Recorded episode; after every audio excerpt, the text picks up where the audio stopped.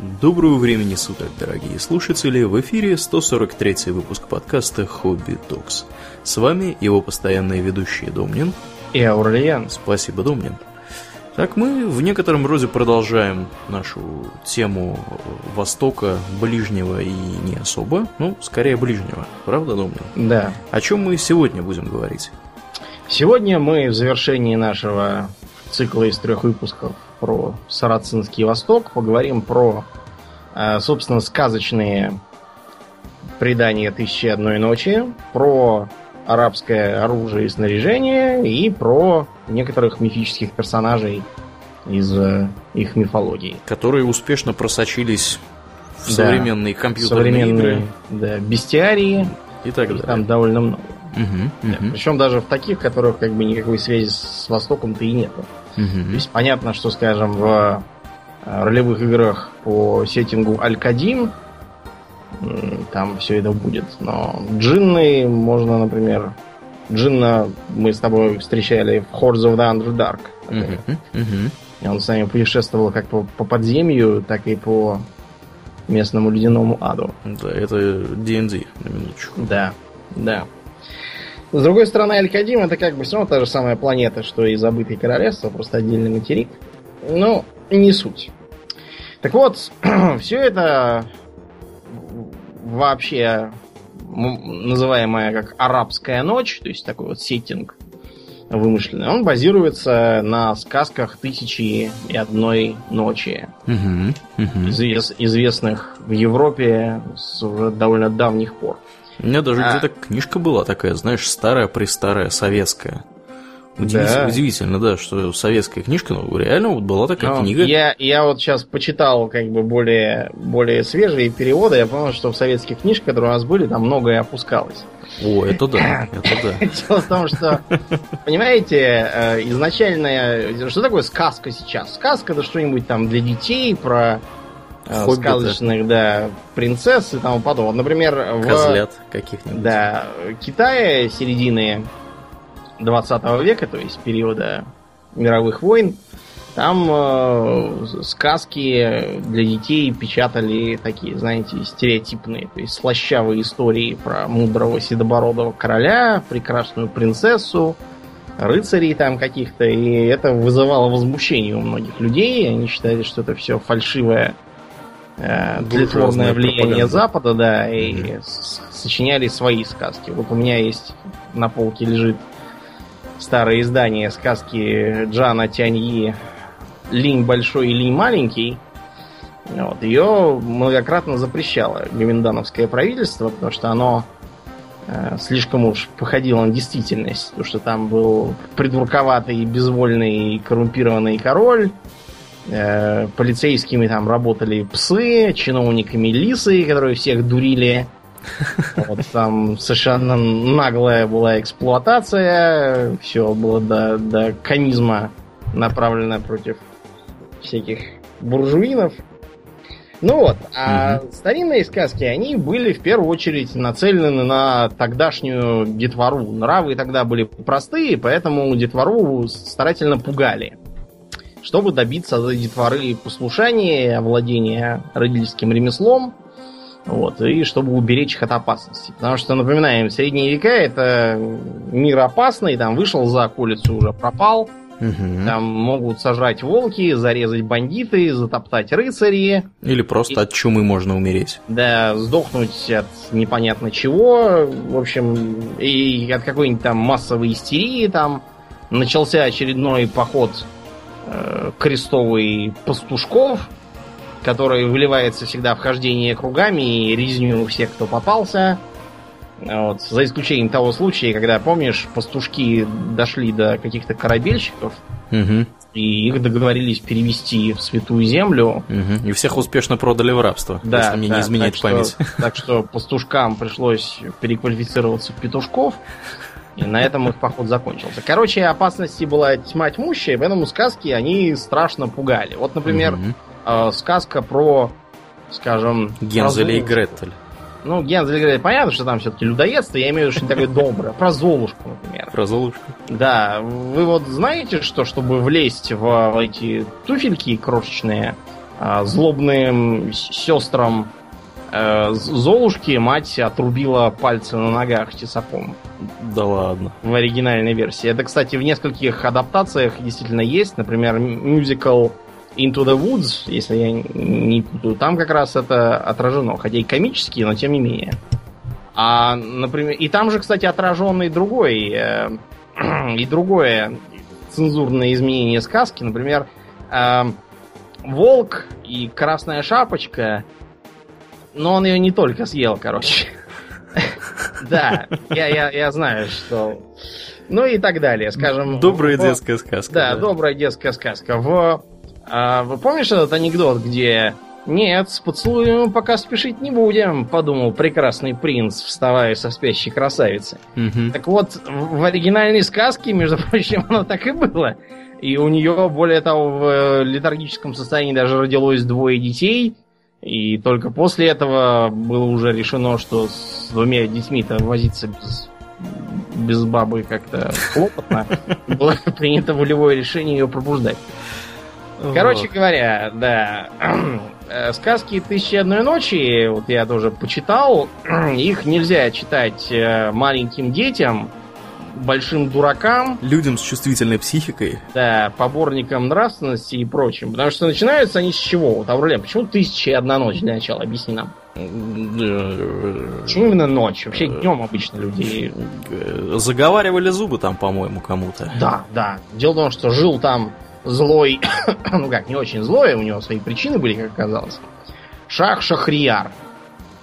Значит, в э, цензу- цензурированной версии, мы читали в детстве, там он, он просто ненавидел, ненавидел весь мир, и поэтому он казнил своих жен на утро. Мгм. Иррациональный такой Да. мужик был. Так он всех переказнил, пока не осталась э, умная Шахраза, дочь э, визира, унаследовавшая от папы, видимо, интеллект, которая э, вышла за него замуж и ночами стала травить ему байки.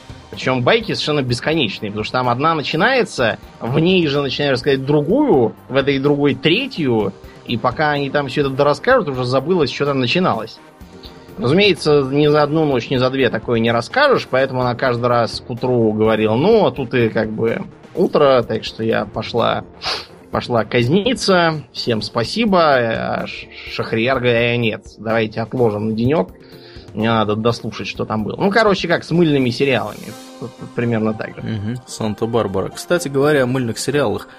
Я тут смотрел статистику. Есть мыльные сериалы, в которых порядка, по-моему, 10 тысяч серий, если, если даже не больше. Есть, я слышал, я опять забыл название, был какой-то сериал, который начался там чуть ли не В 60 каком-то году. Да, когда еще негров сегрегировали, Мгм. а, шел там чуть ли не до вчерашнего дня Да, буквально. да, да, да, да, да. Вообще жуть. Я тут просто узнал с удивлением.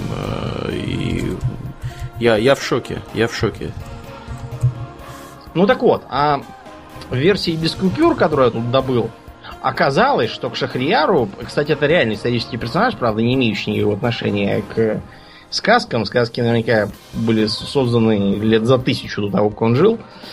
А к нему приехал его брат и сказал, что у него как бы печаль, потому что он э, хотел куда-то там отлучиться из дому, а в это время оказалось, что его жена изменяла ему с негром. Вот, он поэтому всех убил, очень расстроился и поехал к брату развеяться. Ну и там он внезапно обнаружил, что жена Шахриялора изменяет ему с двумя неграми.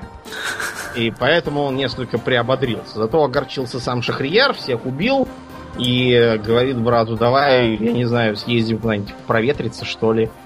Поехали они проветриться, забрели куда-то к черту на рога, и тут, значит, прилетает огромный краснорожий рогатый ифрит и приносит бабу. Значит, Ифрит улегается спать, баба у нее на рогах лежит, она видит, что на дерево залезли, спрятавшись от Ифрита, эти двое. И, короче, она потребовала, чтобы они оба слезли ей в дуле, прямо там на рогах у Ифрита, а иначе она его разбудит, чтобы он их сожрал. Ну и, короче, от таких приключений они вернулись домой, и поэтому-то Шахрияр и повредился головой.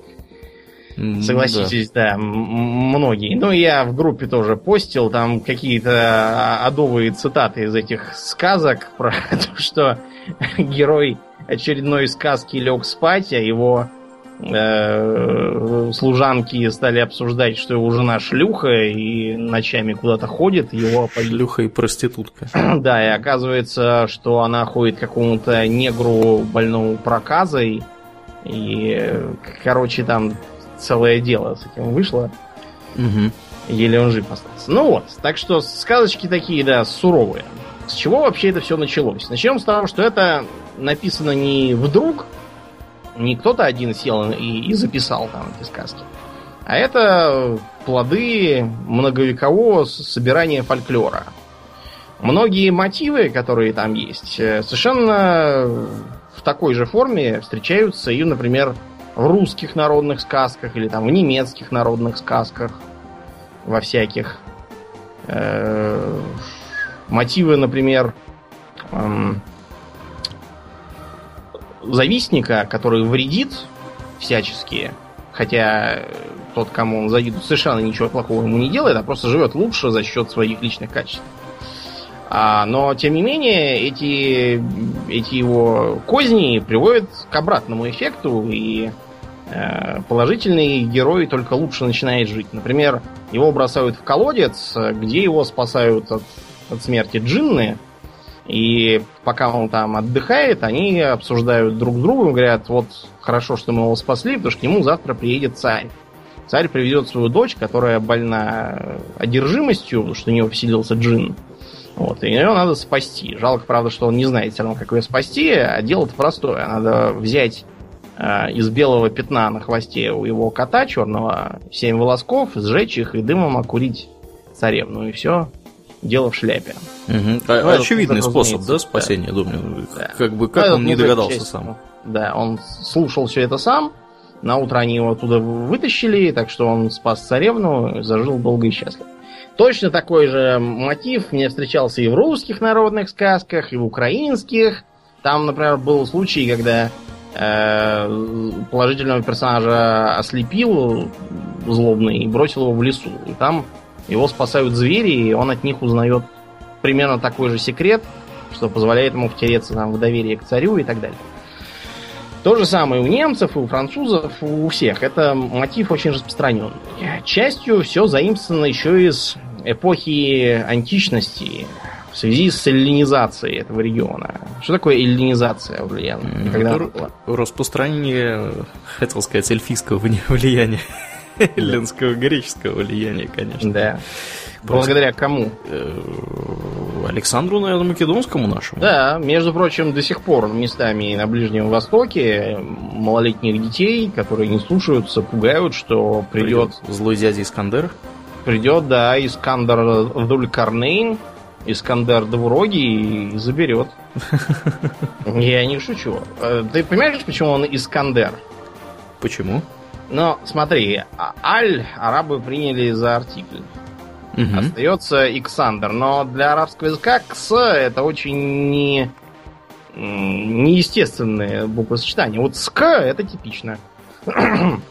Поэтому они его вместо Иксандера стали за- за- запоминать как Искандера. А двурогий это потому что, помнишь этот самый шлем, который в джентльменах удачи там все искали? Мгм, мгм. Вот, э, если мне не изменяет память, он там как раз такой с бараньими рогами. Это Да-да-да. атрибутика Зевса, и э, Александр очень любил подчеркивать, что он сын Зевса, всем рассылал послания, извещающего об этом, даже иногда получал ответы. Например, из, из Спарты ему прислали, если Александру угодно быть богом, пусть будет. Нам Не возражаем, да? Вот. В Египте его, наверное, признали спешно за Атона, то есть солнечного бога. Вот. Так что он там здорово погулял и оставил по себе заметную память. Вот этого Искандера до сих пор помню. Кстати, в Египте и в других местах Александрия, она Искандария. Мгм. Да. Ну и наши ракеты Искандер, они тоже, наверное, от этого. Вероятно, да. да. Да, имя совершенно не арабское. Ну так вот, а, частью влияние эллинистическое, страшно сказать, но вот э, есть такая вещь, как греко-буддизм.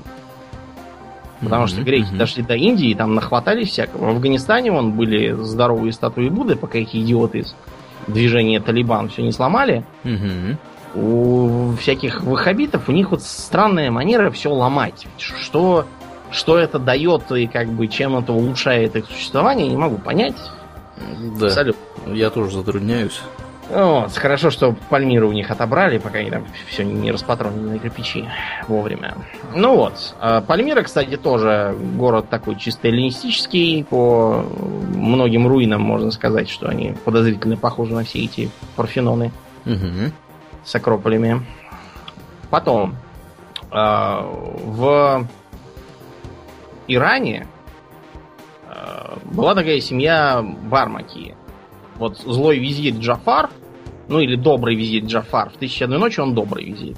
В более поздних произведениях он злой просто потому, что Гарун ар-Рашид его приказал убить. И э, таким образом его семью, которая в наследственном порядке управляла делами государства, уничтожить. Поэтому он сделался сразу злым. Этого последнего визиря как раз Джафаром-то и звали. Mm-hmm. Ну mm-hmm. вот. А, дело в том, что он происходил из семьи жрецов. И, судя по всему, поскольку там написано, что это было не зарастрийское какое-то богослужебное место, а место, где поклонялись идолам, судя по всему, это был буддийский монастырь. Ну, вы поняли, да? Где mm-hmm. Персия, где буддийский монастырь. И вот так далеко оно забралось. А многие из э, гомеровских сказаний тоже проникли в ближневосточный эпос. Кое-что занесли из Индии, я даже сказал, много чего занесли из Индии, вместе с металлургией и прочими делами. Многое затащили даже из Китая. Э, всякие сказания про мореплавателя Джен Хэ тоже вложились в э, сказки про Синдбада-морехода. При этом э, дело все это происходит когда? Как, как раз в эпоху Гаруна ар-Рашида, которая считается за золотой век арабского халифата. Э, несмотря на то, что, судя по всему, Гарун ар-Рашид был тот еще отморозок и бездарь, э, прозвище ар-Рашид, кстати, справедливое, это вовсе не от э, восхищенных подданных, это его папа так обозвал. Прекрасно. Да видимо, а аванса. Ну, как, как Обаме дали премию мира, чтобы да. веселее всех бомбить. Вот так же и это. А я вам скажу следующее. Многие так называемые золотые века, они означают не то, что э, правитель был очень хороший и много чего достиг. Это означает, как правило, что он был очень хреновый, и после него все развалилось. А хорошее при нем было за счет того, что делали его предшественники. Э, например, ну, есть такая теория про царя Соломона, что его славные деяния обеспечены в основном трудами его предков, а после него все рухнуло как раз потому, что он плохо управлял. Вот. Э, так вот, Гарун ар-Рашид а, при этом действует в Багдаде, где ему и положено, но Багдад внезапно почему-то очень похож на Каир, причем Каир довольно поздней эпохи, века 15-16. Там по многим упомянутым э, достопримечательностям в городе понятно, что это никакой не Багдад, а вовсе даже Аль-Кахира. И местами встречаются, кстати, отсылки к Димашку, к Дамаску, то бишь. Впрочем, э, периодически упоминается и Басра, например. Басра – большой порт. В общем, собирательный образ арабского да, города. Собирательный образ большого арабского города. Так же, как и халиф там тоже такой довольно собирательный угу. из, из более поздних. Потом там часто проскакивают в быту разные фишки, типа вот, например, э, если уж халиф, то он обязательно должен делать что? У него обязательно должен быть кальян, а он сидит и его курит. Э, Аурлиан, ты когда последний раз курил кальян? Ох, да я вспомню. Когда я в последний раз курил кальян? Я думаю, что больше года назад. Это mm-hmm. Давненько. Я курю несколько чаще, как правило, в командировках вечером, чтобы отвлечься от хлопот и забот. Но вот в прошлый раз я это курил м- недели три назад, когда я был больной в командировке, и мне надо было чем-то себе горло прочистить, поэтому заказал кальян на чистой мяте. И сидел, курил мяту. Помогло? Ну, я не знаю, хуже не стало, наверное. По крайней мере, никаких других способов лечения у меня там не было, поэтому... А в аптеку не пробовал ходить? А что вот что в аптеку? Ну, не знаю, купить постилки какие-нибудь. Постилки от горла. Постилки. У меня горло Стрепсилс. не так болело, у меня скорее в легких что-то глушил. Для этого надо что-то покупать серьезное, а там Для этого я тебе скажу, что нужно покупать. Нужно покупать ингалятор. И э, мироместином себе ингалировать туда все. я, я вместо ингалятора взял кальянатор. Кальянатор. Так вот, как ты думаешь, Аурлиан, когда кальян появился на Востоке? Э, Вопрос не праздный. Когда? Не знаю. Когда? Достаточно поздно, когда табак появился, тогда и кальян появился. А, А табак привезли, как известно, Колумб Америку открыл, великий был моряк. Но заодно он научил людей курить табак. Вот когда Колумб привез, тогда и появился табак. Я так Поэтому понимаю, что до этого же тоже что-то курили. До этого курили много чего. Да, там есть замечательная трава конопля, Мгм. которая под солнечным светом здорово растет. Но ее курили в основном через трубочки. А вот, э, собственно, кальян э, начал появляться уже, кстати, скорее всего, разработан то ли в Индии, то ли в Персии, то ли, то ли параллельно там и там, уже где-то к 16 веку. Потому что э, курить коноплю через такой кальян трудно. Э, Может быть, я не знаю, если гашиш курить таким образом, мне кажется, что долго ты его не прокуришь, это будет совершенно пустая трата ресурса. Э, Что за табак курят кальяне? Берется черный иранский табак, такой сорт. Его либо вымачивают в воде, это современность. Раньше его не вымачивали, в Иране, например, старики так черные курят до сих пор. Да? Но да, для современных это слишком крепко и не нужно. Мы вместо этого делаем что? Его вымачивают, потом его смешивают со смесью патоки и э, ароматизатора. У хорошего табака это как бы ароматизатор натуральный, то есть сделанный из... Если это лимон, то там, значит, будут от э, лимонного производства какие-нибудь отходы, жмыхи. Если яблоко, соответственно, тоже там с- от плодового выгодного вина, то, что осталось, туда забабахают. В плохом кальяне там будет в основном воняющие э, аптекой химические какой-нибудь э, ароматизатор с красителем. ну вот, из этого получается масса вроде варенья. Даст- густая такая. Вот она кладется в чашку, и там она выпаривается под действием древесного угля. Сейчас появились всякие новомодные электро какие-то элементы, но вот я в жизни таких не видал. Нигде. И сам всю жизнь курил тоже через с помощью древесного угля. Сейчас я дома уже давным-давно не курю. Как-то мне стало легкий и жалко. Вот, но на Востоке это дело типичное. Вспомним фильм советский про Шерлока Холмса, где, помнишь, в знаке четырех э, Тадеуш Шолто приводит к себе домой Шерлока Холмса и начинает им рассказывать про всю эту чертовщину с золотом. Агробы, агры. Мгм. Вот. И он при этом курит кальян. Но при этом для современного зрителя это выглядит идиотски.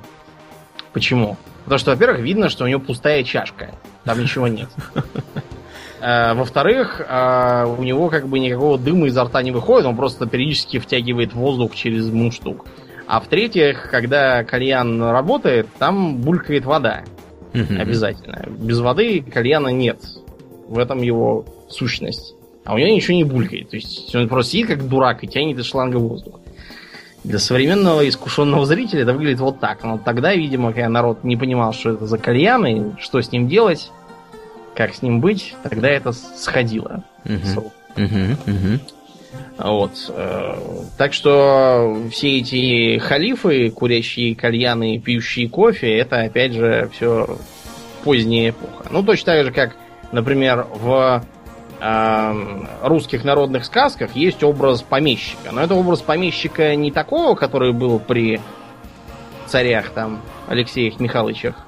Это образ помещика 19 века, самое позднее конца 18 который уже из себя ничего не представлял, никаким служилым человеком не был, а был придурком в клетчатом э, жилете с часами и бакенбардами и э, маниловщиной в голове. Это почему? Потому что фольклор стали собирать как раз в конце 18-19 веках. Когда помещик был вот такой. А более ранние мифологические образы про царей и богатырей остались из самых что ни на есть средних веков и даже до средних веков. Такое вот интересное смешение. Э, э, сама «Тысяча одна ночь» выглядит, по сути, как такая шкатулочная история, то есть в ней, э, в обрамлении из вот этой байки, а также в нескольких вложенных внутрь обрамлениях, вкладывается несколько историй. Например, Шахраза начинает с чего? Она рассказывает про то, как рыбак ловил рыбу сетями и вытащил медный кувшин. А в кувшине, оказалось, сидел кто? Джин сидел? Да, сидел Джин. Джин тут же стал грозить его убить. Э, чтобы уговорить его не убивать, крестьянин рассказал ему историю про врача Дубана и царя Юнана, который вылечил этого самого врача, а врач его вместо этого хотел казнить. А врач тогда рассказал ему историю про одного царя, который ездил со своим соколом на охоту, и хотел напиться из соблазнительно выглядящего источника, а сокол ему мешал, не давал, тот его тогда убил. А потом увидел, что источник как бы отравленный. И горько плакал. Но, в общем, это не помогло э, врачу Дубану, но он сумел хитрым планом уже после своей смерти угробить и царя. Э, на Ифрита это тоже совершенно не подействовало, он все равно стал грозить убить крестьянина, и тогда тот его с помощью хитрости провел. Он сказал, что ему очень удивительно, каким образом джин мог вместиться в такой кувшин, при том, что он такой большой. И что это, наверное, какой-то обман зрения. Глупый джин сказал, да вот, смотри, я могу вполне туда войти. Тут же был заткнут пробкой, и крестьянин хотел его кинуть обратно в воду и, сесть там, поселиться и не давать людям ловить там рыбу, чтобы не выловили его. И тогда Джин начинает, чтобы уговорить его выпустить, рассказывать ему какие-то свои истории, внутри которых еще истории. Ну, вы поняли. И тут неудивительно, что тысяча и одна ночь ушла на все это. Странно, что еще не две тысячи там или не три тысячи. Да уж. Ну ладно, вернемся от сказок к реальности. Давайте попробуем поговорить о том, вот если мы с вами играем в какую-нибудь компьютерную ролевку по типичному европейскому фэнтези, то у нас будет что? Рыцарь в сияющих латах, волшебник в хламиде и остроконечном колпаке с посохом, э, какой-нибудь э, клирик в одеянии крестоносца, то есть в кольчуге с рубахой поверх нее, с палицей и щитом. Ну и другие такие же стереотипные образы базирующиеся, тем не менее, на реальных образцах оружия и снаряжения. А вот если мы попадаем в восточное фэнтези, где яд и булат погибель сулят, угу. будет у нас рыцарь в сияющих латах, Авлиен? Нет, не будет. Не будет у нас лат. Почему у нас не будет лат? Ну, потому что это же очевидно. В латах можно изжариться на солнце, как в консервной да, банке. Верно. Кроме того, вообще основная масса мифологического материала берется из эпохи до первого тысячелетия, когда латы еще как таковые были не, не популярны совершенно. Не будем забывать, что в той же Европе латы появились только веке уже в начале 15-го и, и так дальше. То есть, когда появилось э, серьезное дальнобойное оружие, угу. Вот, и все, все такое, появились длинные ланцы, а на Ближнем Востоке основным доспехом были разнообразные мягкие. Это были стеганые. Что такое стеганое одеяние, Урлен? Ну, я так понимаю, это, это что-то кожаное и прошитое. Нет, это не кожаное. Это берется много слоев ткани, ага. и простегивается как одеяло. Вот ага. такими крест, крест-накрест да. косыми стежками. Да, то есть Поскольку это даже оно... и не кожа, да? Нет, нет, не кожа. Просто многослойная. Вот у нас, например, э, в России, в России был Тигеляй. Тигеляй это вот этот вот э, боярский такой прикид, выглядит как халат с высоким воротником сзади простеганный крест-накрест, как одеяло. Будто он из, из, из одеяла ватного сшит. И набитый, как правило, ватой там, или волосом каким-нибудь. Это и при этом еще можно это одеяние поварить в крепкой соли. Если его поварить в крепкой соли, оно будет еще и жестким. Таким образом, его прорубить и пробить труднее, чем обычную одежду во много раз. А была, разумеется, и кожаная броня. Например, еще из э, истории про Мухаммада известно, что он э, в Йемене подрядил, ну как подрядил, он заключил договор с местной христианской общиной а, на то, что они ему поставят определенное количество комплектов брони. Брони из кожи с набитыми на них медными и бронзовыми бляхами. То есть такая как бы жилетка, застегивающаяся с одной стороны, и на ней круглые такие крупные бляхи для пущей прочности. Вот это надевалось поверх и считалось за неплохую броню во времена Мухаммада. Но это, опять же, самое начало средневековья, так что неудивительно, что ничего другого там не было. Потом, кстати, этих христианских бронников всех перевезли в Багдад уже позднее, чтобы они были поближе под руками. Угу, угу. А только черт вам на рога там посылать за ними. Да. Конечно, не Есть этот Йемен. Йемен это дело далекое, их надо по пустыне, так что... Ну, это все нафиг. а, ну и, разумеется, это кольчуга. А, кольчуга восточного образца немного отличается от западной, поскольку западноевропейские рыцари кольчугу носили сравнительно короткую, то есть это там не, не ниже колен, а под нее надевали кольчужные чулки. А вот на Востоке кольчуга часто была длинной, как долгая рубаха ниже колен. При этом э, интересно, если западноевропейский рыцарь раннего средневековья надевал сперва поддоспешник, а потом уже на него кольчугу, то тут часто бывало по-другому. Надевалась одежда, на нее надевалась кольчуга, а на нее уже надевался наддоспешник, скажем так. Как ты думаешь, почему, Аурлиен? Почему? Ну, чтобы металл на солнце не нагревался. А, ну да, да, да, да, да, логично. Крестоносцы, заметьте, как только приехали на Ближний Восток, моментально понапялили поверх кольчуги сюрко. Повально. И если мы нагуглим картинку крестоносца, то это стопроцентно будет мужик, э, у которого поверх э, кольчужного рыцарского доспеха надета свободная рубаха часто белая с какими-то крестами, но это означает духовно-рыцарский орден. Также было и э, у ближневосточников. На шлем тоже сверху накидывалась ткань. Э, мог повязываться тюрбан, защищающий дополнительно, как амортизатор, и э, не дающий металлу нагреваться на солнце. Когда у вас на голове кастрюля под жарким солнцем, вы очень быстро оцените перспективу. На него могла накидываться куфия, удерживаемая вот этим вот двойным кольцом шнура, каким и сейчас пользуются. А тюрбан мог использоваться в качестве маски, к примеру. Вот, э, например, в Фатимидском государстве там э, были такие войска из кочевников Сахары, которые ходили в темно-синих покрывалах. Это вообще популярно. Темно-синее покрывало среди даже современных туарегов считается очень козырным. И из-за их манеры ходить с закутанными с ног как бы до глаз, на голове тюрбан, от тюрбана край закрывает лицо, и плечи замотанные, накинут такой типа пледа тонкого еще на плечи. Их за это называли закутанные буквально. То есть э, по, по-арабски, сейчас скажу, укутанный, закутанный. Ай.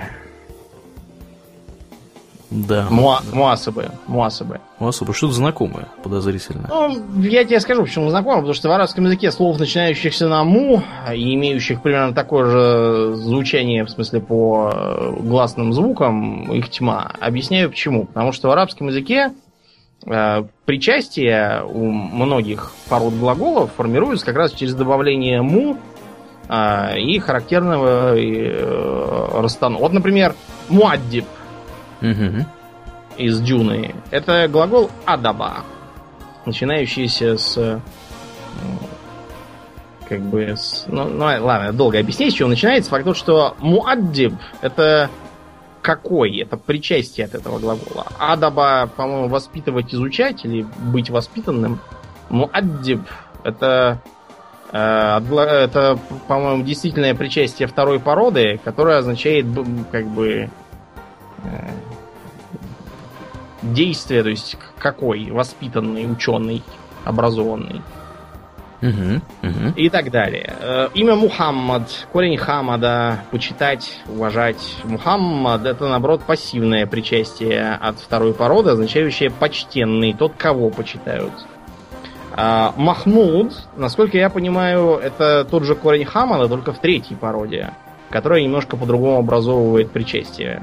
У нее все причастия страдательные. Действительно их нет, потому что третья порода имеет несет смысл как бы возвратности, то есть э, на себя этот глагол. Угу, угу. Поэтому Махмуд тоже почтенный. От глагола быть почтенным. Ничего удивительного нет, потому что арабское слово наму у тебя вызывает какие-то ассоциации. Их очень много. Логично, да, логично. Именно поэтому, скажем, арабский словарь, вот как, как выглядит русский словарь или английский словарь? В русском словаре все по буквам. Там идут рядом слова типа э, биология и безальтернативный. Да? В арабском ничего подобного нет. Там словарь, чтобы пользоваться словарем, уже надо что-то понимать в арабском, потому что там ты ищешь только исключительно корни. Если тебе нужно, например, узнать, что означает имя Махмуд, ты не на букву Мим полезешь, ты откроешь букву Ха. И будешь смотреть корень Хамада. И вот от корня Хамада там будет приписано, что есть Махмуд, такой, означающий почтенный. Да. Не будем общем, говорить, все, как все у китайцев все. словари устроены. У них там ну, все по ключам. Все по ключам. На самом деле, не знаю, мне китайский кажется за более логичный и простой язык, чем... Единственное, что мне все-таки рисовать арабскую вещь как-то было проще, чем иероглифы, но тут уж... Да, дело привычки. Видимо, да, это дело привычки. Хорошо. Теперь, э, если нам все-таки не хватает этой кольчуги Авлея, если нам нужно что-то посолиднее, если мы с тобой персы какие-нибудь, которые должны выполнять роль тяжелой кавалерии, угу. как нам быть? Э, переходить на латы как бы невозможно, потому что их еще и нету. А нам надо как-то эту броню усилить кольчужную. Как мы можем усилить кольчугу Авлен? Что-нибудь на нее нашивать. Да, нашивать на нее пластинки. Это самый, э, самый элементарный вариант. Мы можем э, прибегнуть к ламинарному или ламеллярному доспехам. Каким, собственно, прибегли в Европе позднее уже, где-то века с, с конца 13-го. То есть, мы можем на кольчугу или, как вариант, вместо кольчуги создать, скажем, на тканевой или кожаной основе э, металлическую чешую, где чешуйки будут перекрывать друг друга. Как черепица таким... на крыше. Да, как черепица на крыше. Примерно с таким же э, пользовались, скажем, сасанитские персы и византийцы. У византийцев вообще такая довольно восточная броня, по сути, выходит. А, мы можем попробовать сделать не чешую, а такие просто а, на кольчугу навязанные или наклепанные или вплетенные в нее пластиночки. То, что потом будет в таком широком употреблении у нас с вами на российских территориях. Все эти бахтерцы, юшманы, зерцало, все это пришло к нам с Востока. Угу. Это, правда, уже более поздняя эпоха, тот же самый, скажем, э, то же самое зерцало. Это, по сути, такой восточноевропейский вариант керасы. Когда сверху на э, кольчугу надевается такой бронежилет, напоминающий современный по покрою, э, из нескольких пластин с таким круглым напузником. Доспех. Так что варианты у нас есть разные. Мы можем, э, как византийцы, поступить, только для этого нам надо будет немножко усовершенствовать броню, сделав у нее а, такой как бы пояс без лишних доспехов на животе, чтобы можно было в этой, э, в этой броне хоть согнуться как-нибудь. Иначе нам на коне будет трудно с саблей обращаться. Э, можем попробовать э, пойти Э, путем тюрок, которые делали такой, знаете, э, доспех тоже в виде жилетки из э, кучи соединенных э, железных прямоугольничков. Он более гибкий, но, правда, в сочленении все-таки может попасть стрела, копью или клинок. Короче, вариантов много.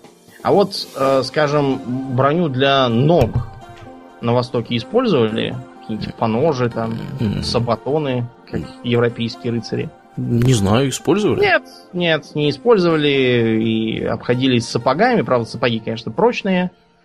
Вот, а в остальном считали, что это баловство какое-то. На крайний момент могли, скажем, повязать на голени, либо, э, как у античных было, такой щиток, либо, как вариант, сделать нечто вроде гетр, тоже из стеганой ткани.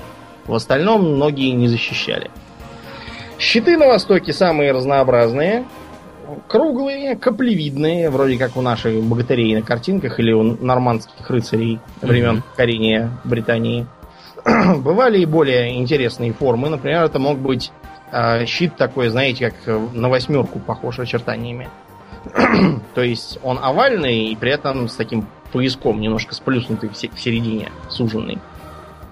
Э, мог быть совсем похожий на бабочку, например, у андалузских э, кавалеристов времен покорения Испании такое было. Щит, как правило, э, на легкой деревянной основе, обтянутый кожей. Чего-то более тяжелого старались не брать с собой. Попадались и круглые щиты с умбонами, вот прямо вылитые, как у этих самых, как у викингов. Такие. Mm-hmm. Шлем на голове, э, как правило, конический, мог быть с наносником. Вот личины, например, которые были популярны у нас и у викингов, э, как-то не прижились на Востоке. Вместо личин, ну, видимо, потому что ходить с раскаленной железякой на морде... Да, сомнительная затея. Да, удовольствие такое сильно на любителя. Поэтому лицо укрывали либо кольчужной бармицей, такая получалась маска до самых глаз, либо, если денег на кольчужную не было, могли использовать бармицу из стеганой ткани или кожи. У меня всегда бармица с бармицевой ассоциируется. Я не знаю почему. С бармицевой? Ну, может быть. Таки бармицва? Да. Кольчужная бармица? Что вы такое говорите? Какой-то бред.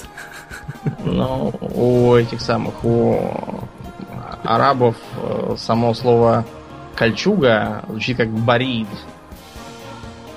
Так что не знаю, может оно повлияло. А, да.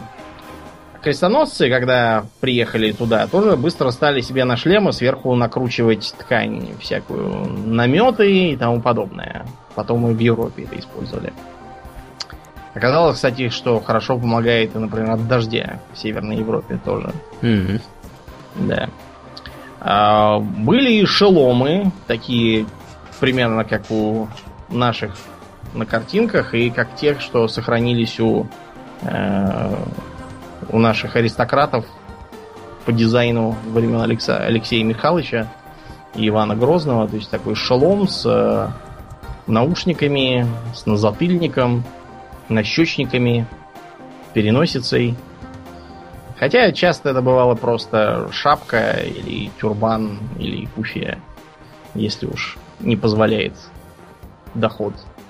А что с оружием, Орлен? Вот какое самое популярное оружие для восточного воина, судя по картинкам. Сабля какая-нибудь, я так думаю. Да, и причем обязательно идиотского какого-нибудь дизайна, а, какой-нибудь а, вариант андалузского меча с э, какой-то гипертрофированной такой с гипертрофированной елманью.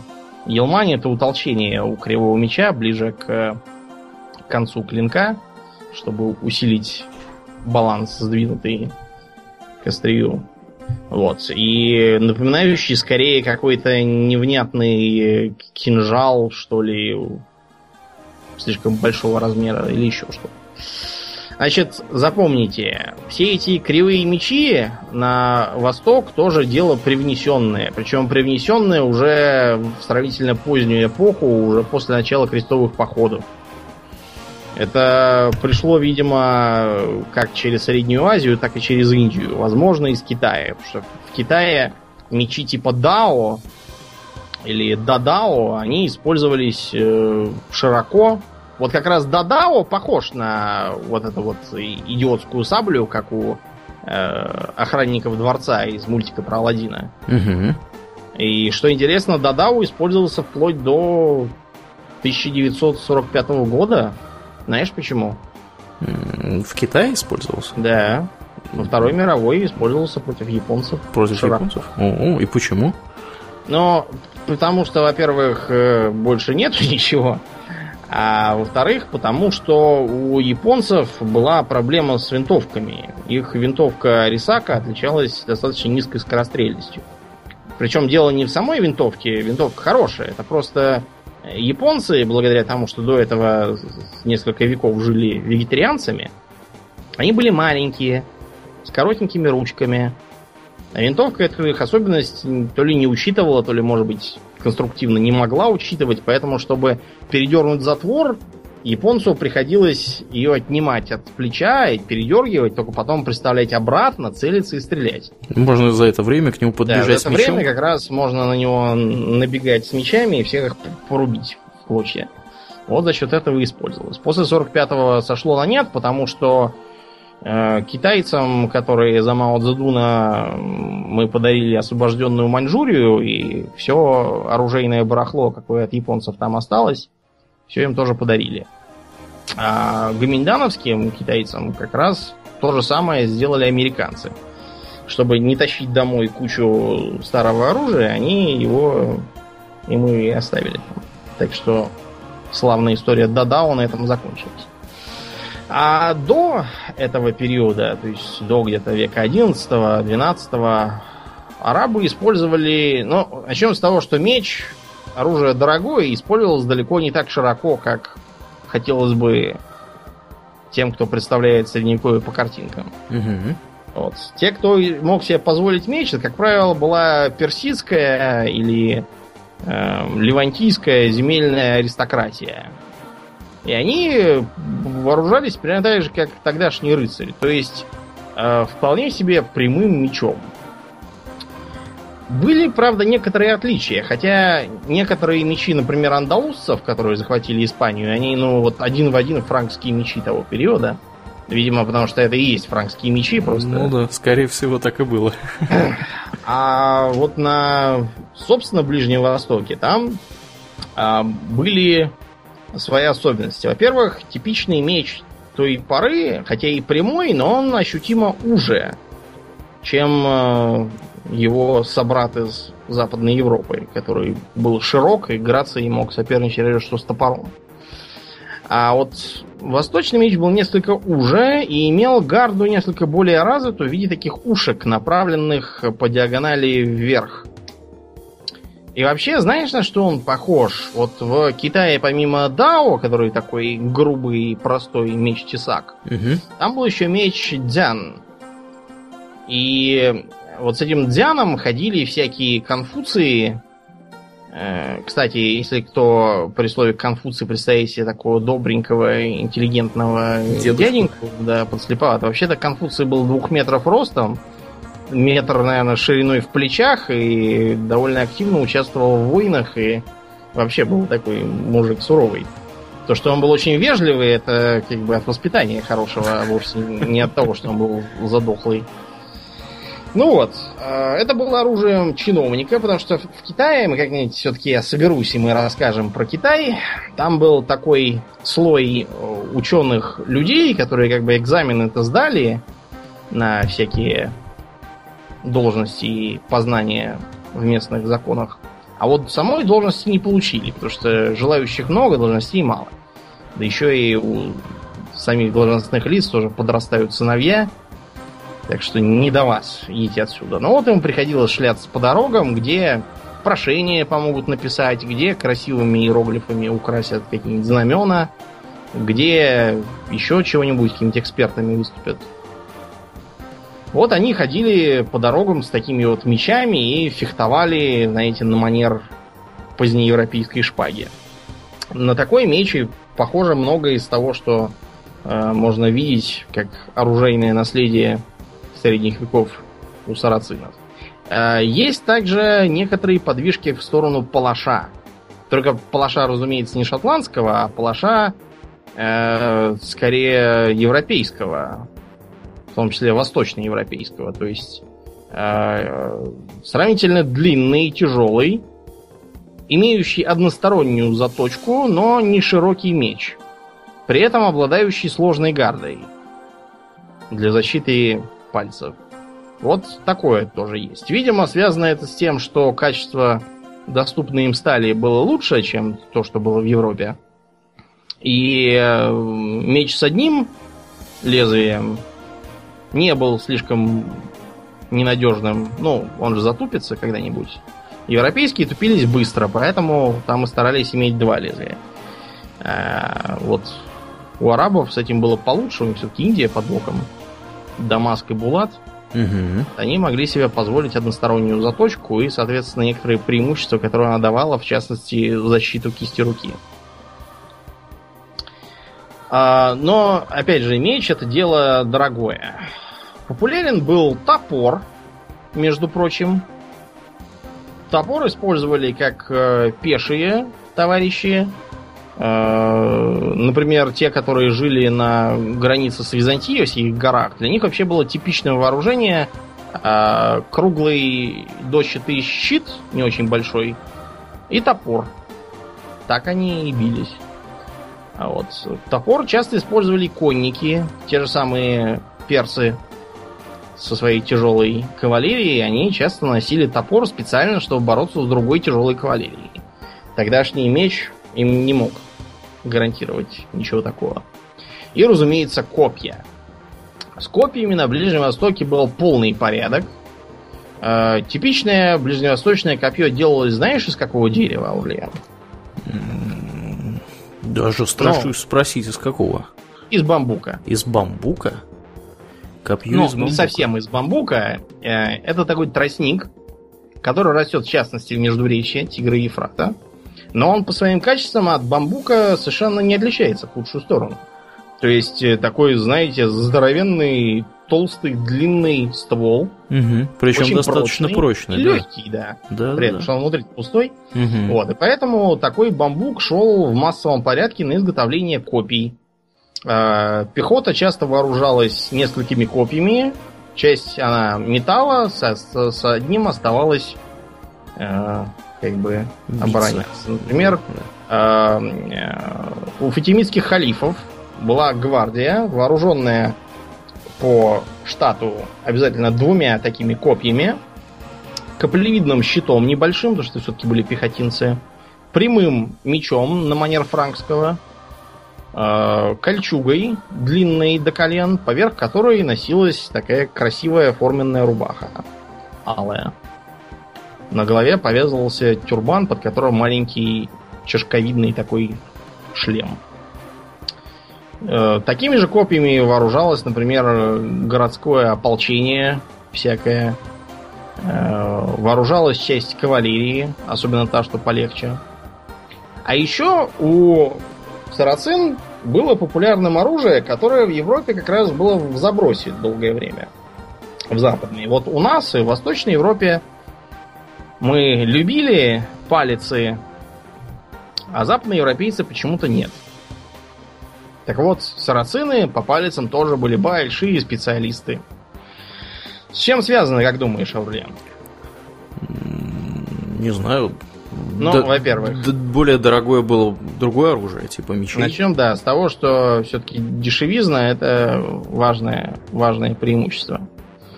А потом, у булавы есть то ценное качество, как долговечность. Потому что что топор, что меч, они имеют склонность тупиться, щербиться, и вообще приходить в негодность. А от булавы, ну, там появились какие-то сколы и трещины, ну и что? По башке стукнешь, и все. А, причина еще одна, номер три. Дело в том, что э, против мягкого доспеха, который был распространен на Востоке, очень хорошо работает ударное оружие. Потому что он ее, конечно, не, про, не пробьешь ты ее булавой. Но какая от этого противнику радость, если ты ему переломал ребра? Ну да, да, логично. Да. Так что в отсутствие лад булава вещь очень полезная. Потом, э, булава хороша для легкой кавалерии в всяких там скоротечных схватках. По той причине, что она не требует э, особого угла удара. Потому что топором, например, если ты ударишь криво, то ничего не получится. Если мечом ударишь криво, то он тоже соскользнет. А булавой можно вращать так-сяк, как ты не ударил. Ударить неправильно булавой да. очень сложно. Да, это дело трудное. Так что на Ближнем Востоке очень быстро пошла эволюция ударного оружия и появился пернач – чем пернач отличается от обычной булавы, блин? Пернач?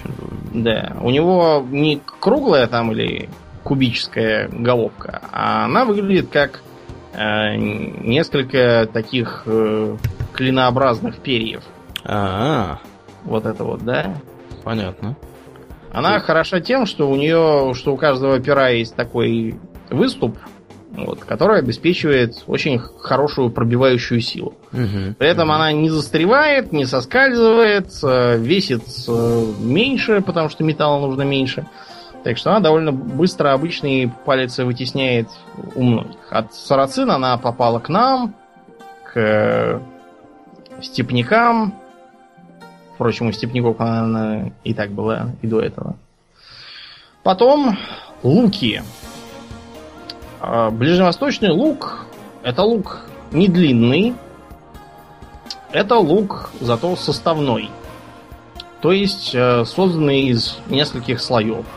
Дерево, рог, сухожилия. Все они располагались в разном порядке от спины лука к его животу. Знаешь, где у лука живот, а где спина? Где? А, спина это снаружи, а живот это внутри где оно вогнутое. Ну, собственно, как ты его держишь, так оно и, ну, да, да. и есть. Ну, понятно. К, к тебе он сторону Вот длинный лук там, угу. популярный у англичан, длинный лук там не прижился. А вот короткий составной, который очень хорошо подходит для легкой кавалерии, которой на Ближнем Востоке много, да и для пехоты тоже, вот он как раз пошел в дело только так. Лучники в арабских армиях играли очень важную роль. Как и потом в армиях кочевников и вторгшихся из степей тюрок, сельджуков, а потом и османов. а, да. Ну и ладно уж, раз уж заговорили, давайте про мечи все-таки скажем.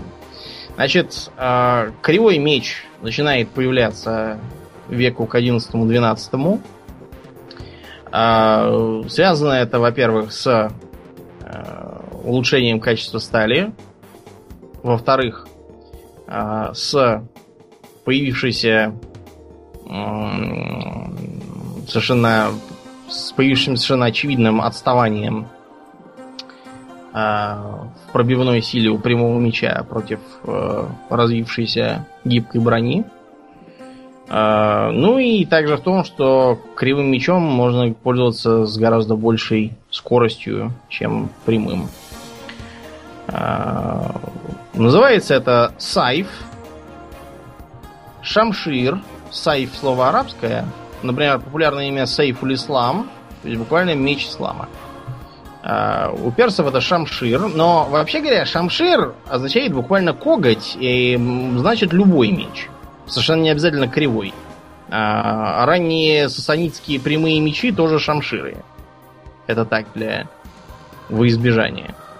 А, турки такой меч называют килич и вносят в него более крупную елмань. Чем-то им не понравилось без этого. А вот. Шамшир более выгнутый. И даже говорят, что как бы, он подобен луку своей формой.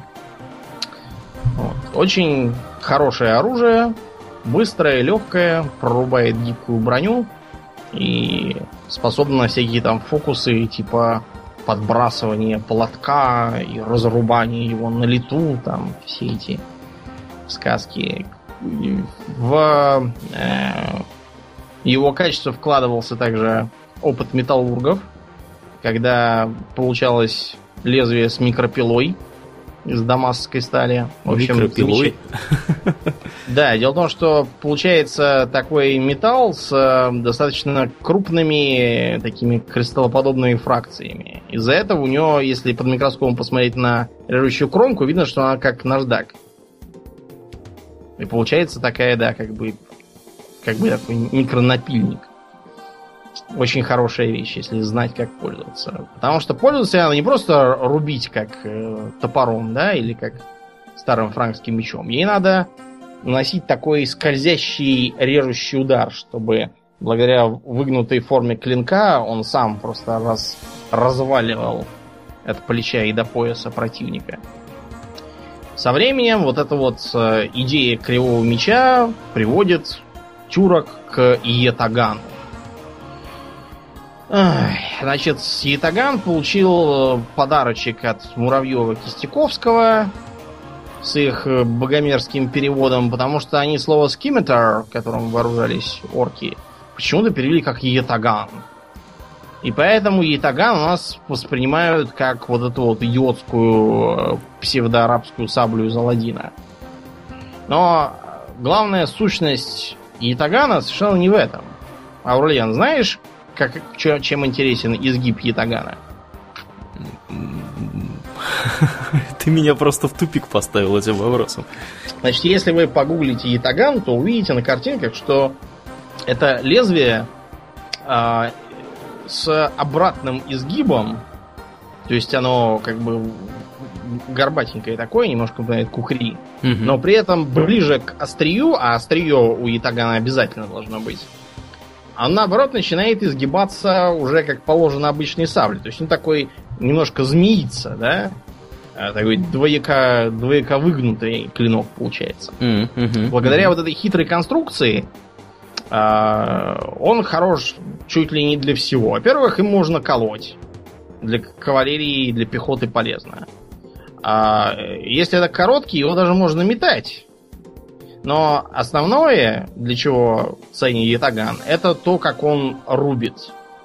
Значит, э, рубящий удар наносится той частью клинка, которая ближе к острию, а режущий той, которая поближе к рукояти, вогнутой. А гарды у него нет, он в этом смысле похож на шашку. Вообще, если вы хотите представить китаган, возьмите шашку и сделайте ее такой немножко выгнутой в обратную сторону. Как серп там какой-нибудь. Или... Но только не слишком. Изгиб должен быть сравнительно легкий. А, и для того, чтобы провести режущий удар, в чем прелесть, вот катану ведут двумя руками.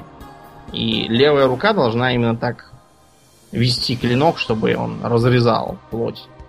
А ятаган, ты его просто так вот рубанул и тянешь на себя. Легко. И он благодаря этому просто так вжик и как масло разрезает противника. Соответственно, если ты на коне, то тебе даже делать ничего не надо. Ты просто скачешь и так жик, и тебя конь пронес, ты его срезал. Красота. Минус такого подхода очевиден. Когда ты тянешь на себя оружие, чтобы оно действовало, оно у тебя может просто выскользнуть из скользких пальцев и остаться в противнике. Ему от этого будет не то чтобы легче, но ценный меч терять не хотелось бы. Вот из-за этого у многих ятаганов к рукояти, особенно у кавалерийских, приделана странная такая бабочкообразная конструкция. Это как раз для того, чтобы, чтобы он у тебя из руки не выскользнул. Такие вот странные ушки. Угу. Вот. Такая интересная, интересная штукенция. Ну вот, ладно, вооружились мы и можем отправляться на сражение с э, кем? Кто у нас в арабских сказках основные сверхъестественные противники? Джинны и фриты какие-нибудь. Да, с джиннами тут целое дело. Значит, джин это вещь очень древняя.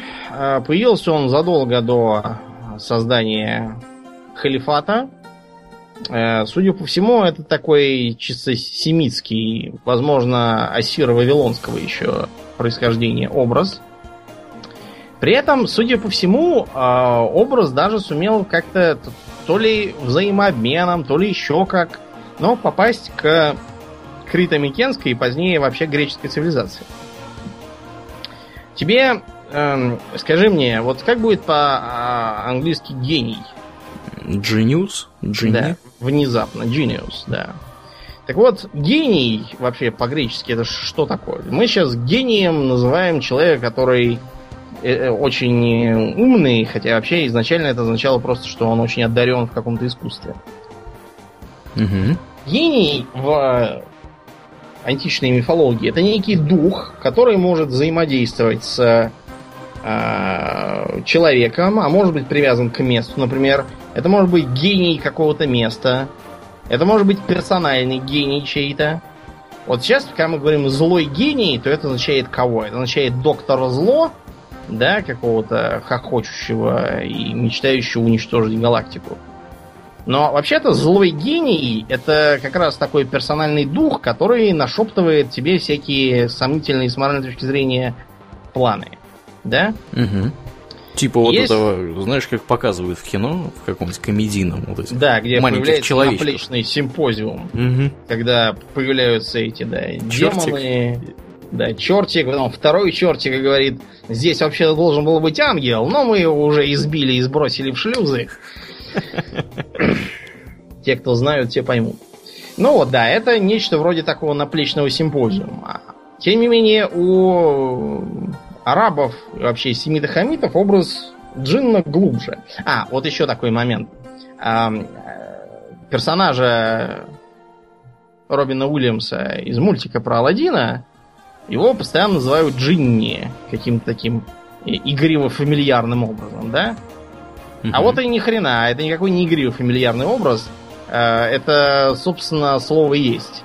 Джинни, или иногда немножко по-другому. Вот в арабском языке я пересмотрел э, кучу словарей э, и нигде не нашел какого-то, я не знаю, э, какого-то единого стандарта. Это может быть джинни, три буквы. Джим, Нун и Я. Джинни.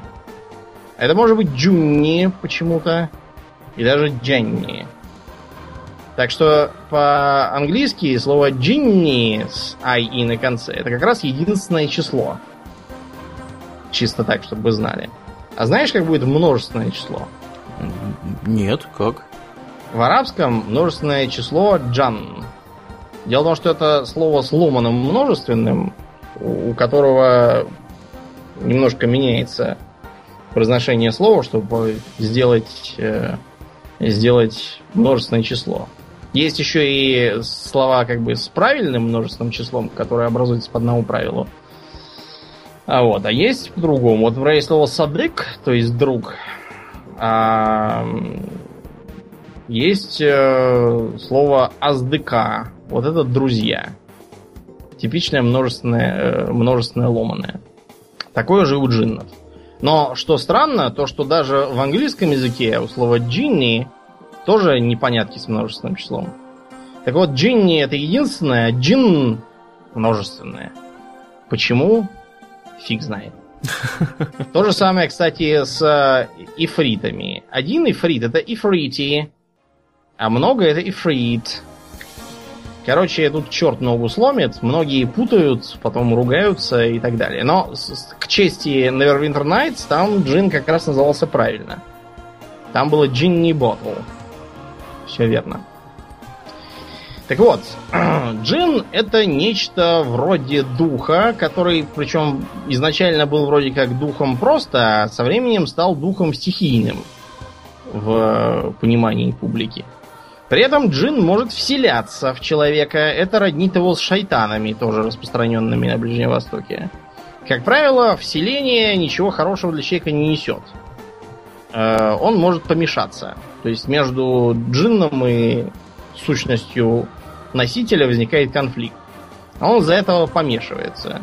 Так что слово джин по арабски некоторые другие, это можно означать просто дурака какого-то, который творит всякую несусветку. Как ни странно. Ну а потом наступило время цивилизации, и богословы и ученые стали придумывать, как бы объяснить этих джиннов. А, там э, было принято, что, значит, есть ангелы хорошие, есть демоны плохие, а есть еще джинны, которые как бы нейтральные. И они обладают свободой воли. То есть они могут э, либо быть хорошими, для этого, кстати, надо обязательно перейти в ислам, либо не перейти и быть плохими. Э, все просто, как вы видите. Вот. Э, при этом сотворены были джинны из огня. А вот э, потом уже начались рассказы про джиннов из воды, джиннов из воздуха, и потом добрались даже до джиннов из земли, а вот это как раз не канон. Знаешь почему, Аурлия? Ну, почему? Потому что из земли люди. А, Да, и тут сразу начался, началось тоже противоречие, так что все эти джинны земли, там, где они вообще попадаются, это считается за не канон. А, более того, в Коране даже целая су- сура специально выдана на джиннов, 72-я, так и называется джинны. да, и что там? Написано, есть среди нас покорные Господу, и есть среди нас неверные. А кто покорен, тот по- пойдет прямым путем, а кто неверный, тот топливо для Джаханна. Ну, то есть для гиенны огненной. Так что, видишь, тут все, все сложно. Мгм. А, я даже даже видел какие-то тексты, которые вроде как самого Иблиса, и Иблис это местный Люцифер, а, как-то тоже припутывает к джиннам. В общем, странное дело. В разных местах по-разному пишут, что разные богословы выносили разные суждения, но вот есть тоже и такая идея. А, вот. Через некоторое время сложилась своя школа мистицизма, которая строилась как раз на призвании и обуздании джиннов, чтобы потом заставить их себе служить. В этом самом по себе нет абсолютно никакой, э, ничего нового по сравнению с, например, привычной для семитов-хамитов практикой вызова демонов, которые будут служить. Да? Почему Ветхий Завет, например, строго запрещает все это дело? Не должен находиться у тебя гадатель, прорицатель, ворожея, заклинатель, вызывающий духов, волшебник или вопрошающий мертвых, ибо мерзок перед Господом всякие делающие это. Ну, то же самое вот и с джиннами. А, от, от этой школы мистицизма растут два важных постулата современного образа джинна. Во-первых, это сидение в бутылке, лампе или каком-то другом сосуде. Э, Таким образом, э, опять же, находит отклик вот эта вот элементальная стихийная сущность. Если джинна посадить в запечатанную бутылку, то он окажется отрезан от своей стихии воздуха. Так? А в Мгм. лампе, соответственно, сидит огненный ифрит какой-нибудь. Который, ну, лампа же для огня и света. Вот если его потушить, он, видимо, будет там сидеть. Соответственно, э, выпущенный джин, по идее, раз его туда посадили, то посадили не просто так, а чтобы его заставить служить, привязав к этому предмету. А он может в том числе исполнять желания. Вот с желаниями у современных эм, современных джиннов выходит, как правило, не очень хорошо. Вариантов, потому что бывает три. Это если джин вообще соглашается что-то исполнять, а не на месте тебе убить предлагает, как в сказках. Вариант первый. Это будет добрый джин, который старается помогать хозяину и т.д. и т.п. Типичный пример в мультфильме «Алладин». Там именно такой джин. Может попасться другой вариант. Это джин, который не понимает человеческой психологии, не интересуется людьми и э, как бы делает все в меру своего понимания или непонимания. К работе подходит формально. Да, скажем так. Но это не, не по злобе, а просто потому, что он не очень понимает, чего от него хотят. Потому что, согласись, когда мы хотим, допустим, эм, играть, я не знаю, на гитаре лучше, чем сосед. Мы же хотим, чтобы наше умение игры, игры на гитаре выросло, а не чтобы у соседа руки отсохли. Правильно? Ну да. Ну вот. А такой джин может все совершенно неправильно сделать. То есть вы его просите, я не знаю, э, просите даровать вам не знаю, яхту, а он берет и притаскивает вам яхту к вашей квартире, где она вам совершенно не нужна. Но это, знаешь, э, тема на самом деле интересная в том плане, что сейчас точно такие же опасения существуют у людей, которые выступают против разработки какого-либо искусственного интеллекта. Искусственного интеллекта, да, потому что э, общепризнанной э, в научном сообществе является точка зрения, что когда искусственный интеллект будет изобретен, а я не сомневаюсь, что он будет изобретен, поэтому я говорю в будущем, так сказать, э, времени об этом, а не в сослагательном наклонении. Когда он будет изобретен, он будет функционировать совершенно чуждым для человеческой психики образом. И вот эти вот джины, они работают точно так же, как, как искусственный интеллект, каким видят его сейчас современные исследователи. Ну, совершенно верно. Более того, даже современные примитивные подобия искусственного интеллекта. Я, помню, уже упоминал, что одни разработчики пытались сделать мой РПГ простенькую, угу. и пытались сделать там самообучающихся монстров, которые бы собирали статистику по поводу э, того, что с ними пытаются сделать игроки, и, соответственно, адаптировали свою тактику. Ну и там был такой разбойник Бедуин, который, э, чтобы его не убивали, стал убегать в места, где очень много криттеров. И где падает, э, падает скорость, начинается лаг. Угу. Потому что он просто по статистике понял, что там убивают реже, а сам он убивает игроков чаще. И его стало невозможно убить, потому что он забегал в тормозные зоны и угу. попробовал его оттуда достать. Угу. Так что да, угу. вероятно, будет как-то так из джин. Потом э, может быть такое, что джин наоборот злонамеренный. И хотя он обязан выполнять ваши желания, его это не очень радует, поэтому он постарается их исполнить так, чтобы вам жизнь стала не в радость от этого. э, такие джинны часто бывают, э, ну, знаете, как в анекдотах, там, когда мужик находит лампу с джинном, тут ему говорит, у тебя есть одно желание, тут говорит, хочу, чтобы у меня все было. А джин говорит, ладно, у тебя все было. Вот. Э, потом можно вспомнить эту вот историю про обезьянью лапу, где загибаются пальцы, когда загадываешь желание. Но только от этих желаний потом какие одни неприятности начинаются. То есть ты там пожелал, допустим, Э, чтобы тебе привалило богатство, а, я не знаю, взял и помер твой богатый дедушка на ровном месте да. и, и так далее. Отличавшийся завидным здоровьем. Да. Короче, в общем, одни неприятности будут от таких джиннов совершенно. А, это отсылка к вот этой вот демонической его сущности. С другой стороны, даже если джин Э, добрый и искренне хочется вам помочь, он просто по причине непонимания может тоже наделать таких дел. Вот тот же старик Хаттабыч, помните? Что он только там не творил?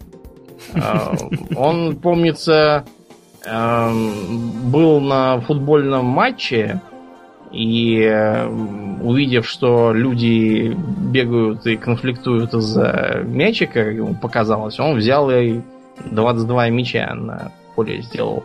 Чтоб чтобы у каждого был по мячику. Да. Да.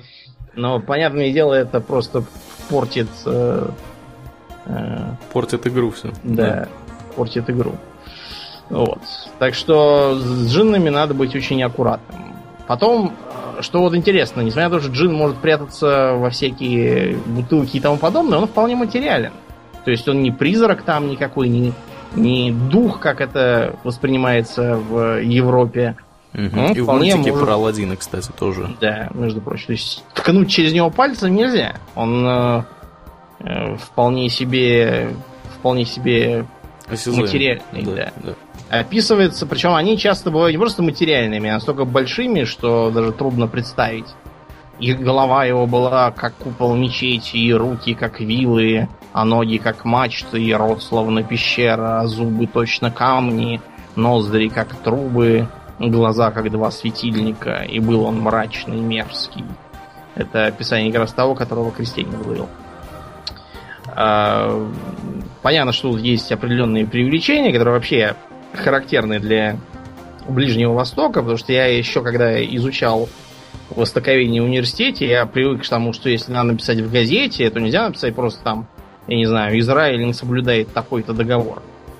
Нет, это же будет слишком просто. Надо написать и... Злокозненный.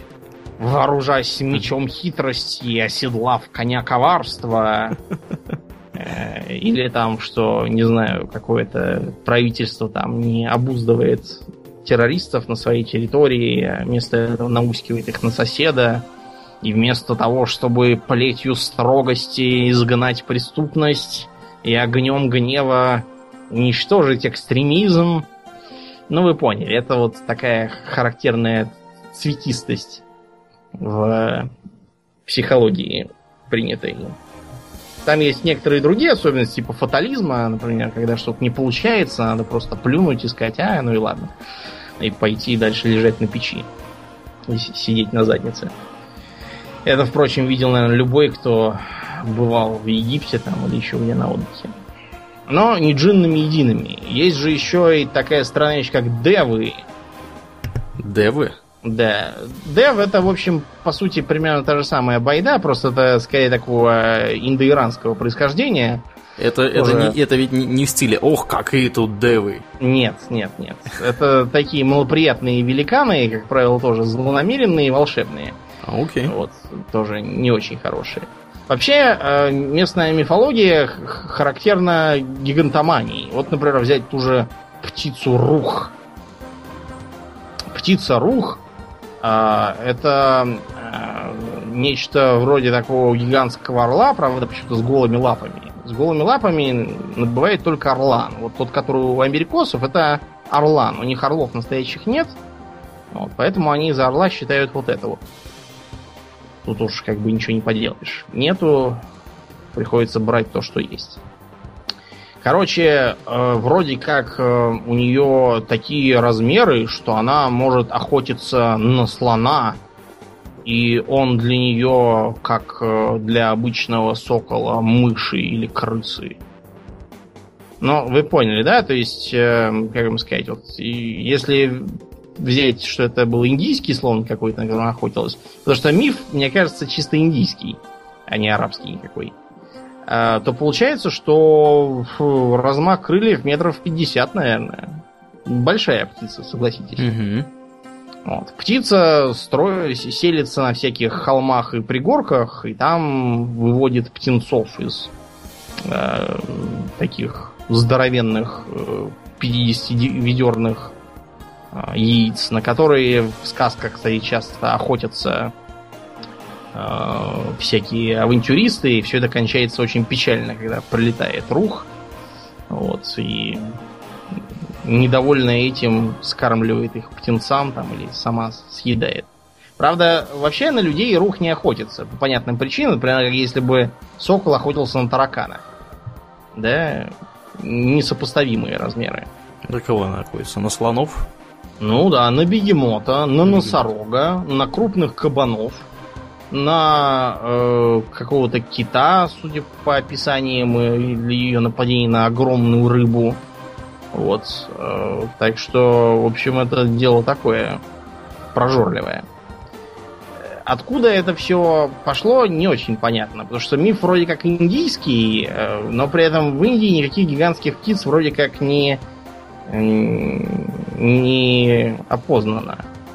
Когда-то давно хан Хубилай посылал экспедиции на Мадагаскар, потому что ему сказали, что именно там живет рух. Он хотел ее перья достать. А зачем? Ру...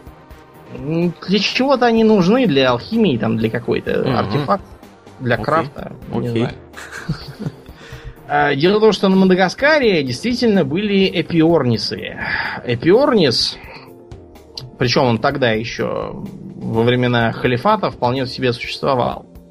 Вымерли они только примерно перед тем, как поплыл э, свое знаменитое плавание Васка да в Индию. А то и он тоже мог на них поглядеть.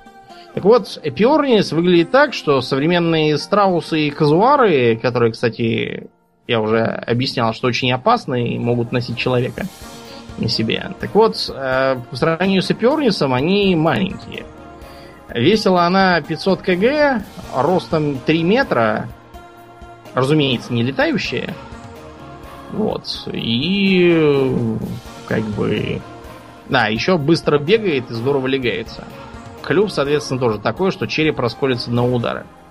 Вот, вероятно, с этого рух и срисован был. Надеюсь. Последнее в нашем сегодняшнем выпуске чудовище из восточных мифов это Мантикора. Как выглядит Мантикора, Урлен? Мантикора это такая хрень с головой льва, хвостом скорпиона и чем-то там Крылья еще. Летучие мыши, да. Но это такое более современное описание, потому что вообще у нее должно быть тело льва. Так. Причем льва от какого-то нехарактерно э, рыжего и даже красноватого. И при этом э, почти человеческое лицо. Да? С голубыми глазами, да. Но при этом со здоровой пастью и тремя рядами острых зубов. При этом, что интересно, крыльев у него поначалу не было, и хвост был не, не скорпионий, а такой, знаешь, как у дикобраза скорее. Дикобраз, чтобы вы знали, э, умеет э, в некотором роде метать свои иглы. Угу. Да, и довольно, довольно опасно это для животных, потому что этот человеку там попала игла, ну, вытащил и дальше пошел. А если вы, например, э, я не знаю, лев, как вы вытащите иглу из морды? Угу. Никак. Ну вот, а, и этими самыми иглами на хвосте мог похвастать и Мантикора.